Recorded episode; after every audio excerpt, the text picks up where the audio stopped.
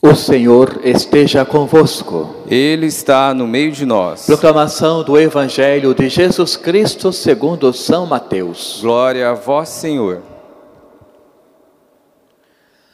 Naquele, dia, naquele tempo, disse Jesus aos seus discípulos: Vós ouvistes o que foi dito: Amarás o teu próximo e odiarás o teu inimigo.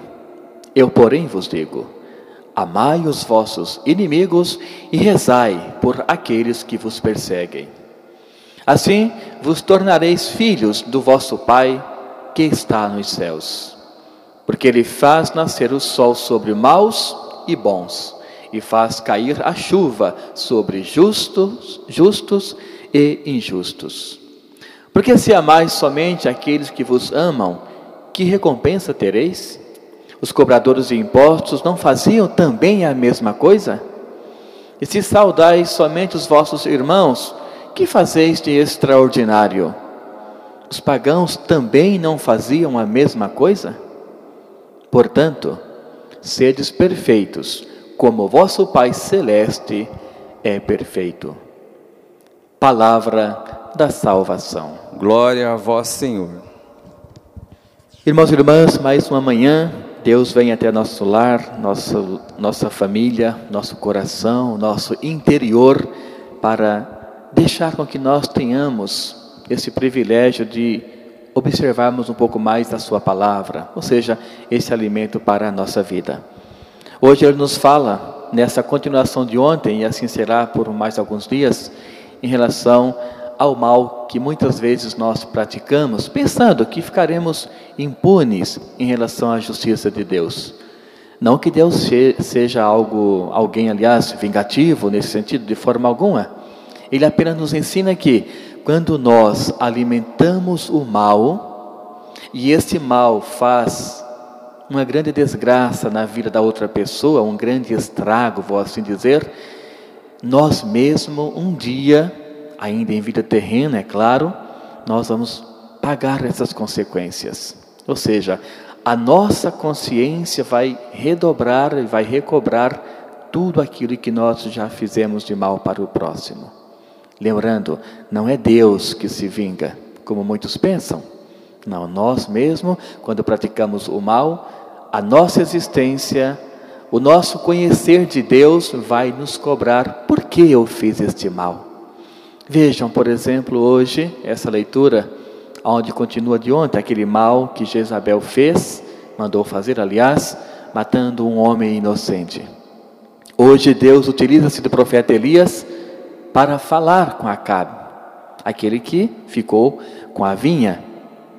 Ou seja, mandou matar uma pessoa e todavia, como o próprio Cristo falou, aliás, como a própria leitura falou, matas e ainda roubas o que é dele? Então hoje o profeta Elias vem advertir para Acabe: olha, esse mal que você foi conivente com ele, não o fez diretamente, mas foi conivente, até porque está agora com a vinha de Nabote. Este mal vai ressoar toda a sua vida. Que paz você terá sabendo que você está tomando conta de uma vinha, de um lagar, mas que não é seu que alguém teve que perder a vida para que você hoje estivesse aqui trabalhando e tomando posse. Então veja, irmãos e irmãs, é desta consciência que eu me refiro. É desse mal que muitas vezes nós fazemos e pensamos, está tudo bem. O mundo assim mostra, o mundo assim fala, o mundo assim não condena. Mas a minha formação, quando eu me volto para Deus e sei que Ele é amor, eu vou dizer: fez tudo errado não poderia ter feito isto. E como algumas coisas não tem como voltar, então, claro, que a nossa consciência vai cobrar incansavelmente: você cometeu esse grande erro. Mas isso não significa o fim da, da humanidade, não significa uma perdição total. É por conta de erros assim que nós tomamos consciência e nos voltamos para Deus. Aqui que está o grande segredo da leitura de hoje, esta conversão que inclusive acontece quase no finalzinho, Acabe percebe as, o que o profeta já havia falado tanto para ele quanto para Jezabel, e diz o que? Eu vou fazer jejum, vou fazer uma caminhada, vou voltar-me para Deus, e a partir daí sei que Deus vai me perdoar. E assim ele realmente faz. Usa-se os sacos, que significa a penitência, ele faz o jejum, que se pede, e ali ele volta-se para Deus com arrependimento. Então, esse é o processo de nossa vida. Quando percebemos que erramos em algum momento de nossa caminhada, nos voltarmos para Deus com esse propósito de reavermos aquele erro de alguma forma, que é a penitência, mas com o propósito de não mais cometermos os mesmos erros. E aí a conversão vai acontecendo. E a vida vai nos dando um novo direcionamento e nós vamos nos configurando com o que Deus espera de todos nós. Porém, meus irmãos e minhas irmãs, portanto, aliás, é por conta disso tudo que Deus pede que nós tenhamos uma caminhada de conversão diária. Ele nos fala no Evangelho: não vamos pagar o mal com o mal, como no Antigo Testamento.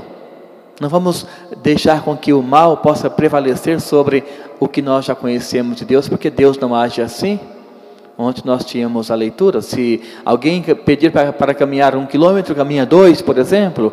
Hoje ele fala, não amaldiçoeis os vossos inimigos, ao contrário, rezeis por eles. O inimigo, alguém que não gosta de você, que não chega no ponto de ser, ser inimigo, mas é alguém que você pode muito bem se santificar por causa dele, rezando por ele gradativamente essa pessoa também vai, vai conhecendo a palavra de Deus e ela vai mudando aos poucos também. Este é o sinônimo da perfeição que Mateus coloca para nós hoje. Claro, alguém poderia perguntar, mas padre, como tornar-se perfeito se o ser humano por si ele é imperfeito? É uma verdade. Nós não somos perfeitos e perfeição somente diante de Deus quando formos para a casa eterna. Mas essa perfeição que ele fala hoje, irmãos e irmãs, não é no sentido que nós compreendemos. Alguém que nunca falhou, alguém que tem 100% de coerência, não é nesse sentido, não é essa perfeição que o humano não consegue buscar. Qual é essa perfeição então que Deus pede hoje no Evangelho? Simplesmente sermos justos. Simplesmente isto. A perfeição humana se dá quando todo mundo age com justiça. A justiça diante do que é meu, diante do que é seu e diante do que é de Deus. Ou seja, a justiça, aquilo que vai sempre proceder do Pai. Uma vez que eu conheço, eu sei que todos os seus atos foram justos, e eu vou fazer com que o próximo se sinta sempre justo diante das minhas atitudes também. Esta é a perfeição humana não é a perfeição do infalível. Não. Nós somos falhos por natureza. Mas a perfeição humana que o Evangelho se refere é exatamente isso: sermos justos diante de toda e qualquer situação, praticando a bondade, praticando os mesmos atos de Cristo.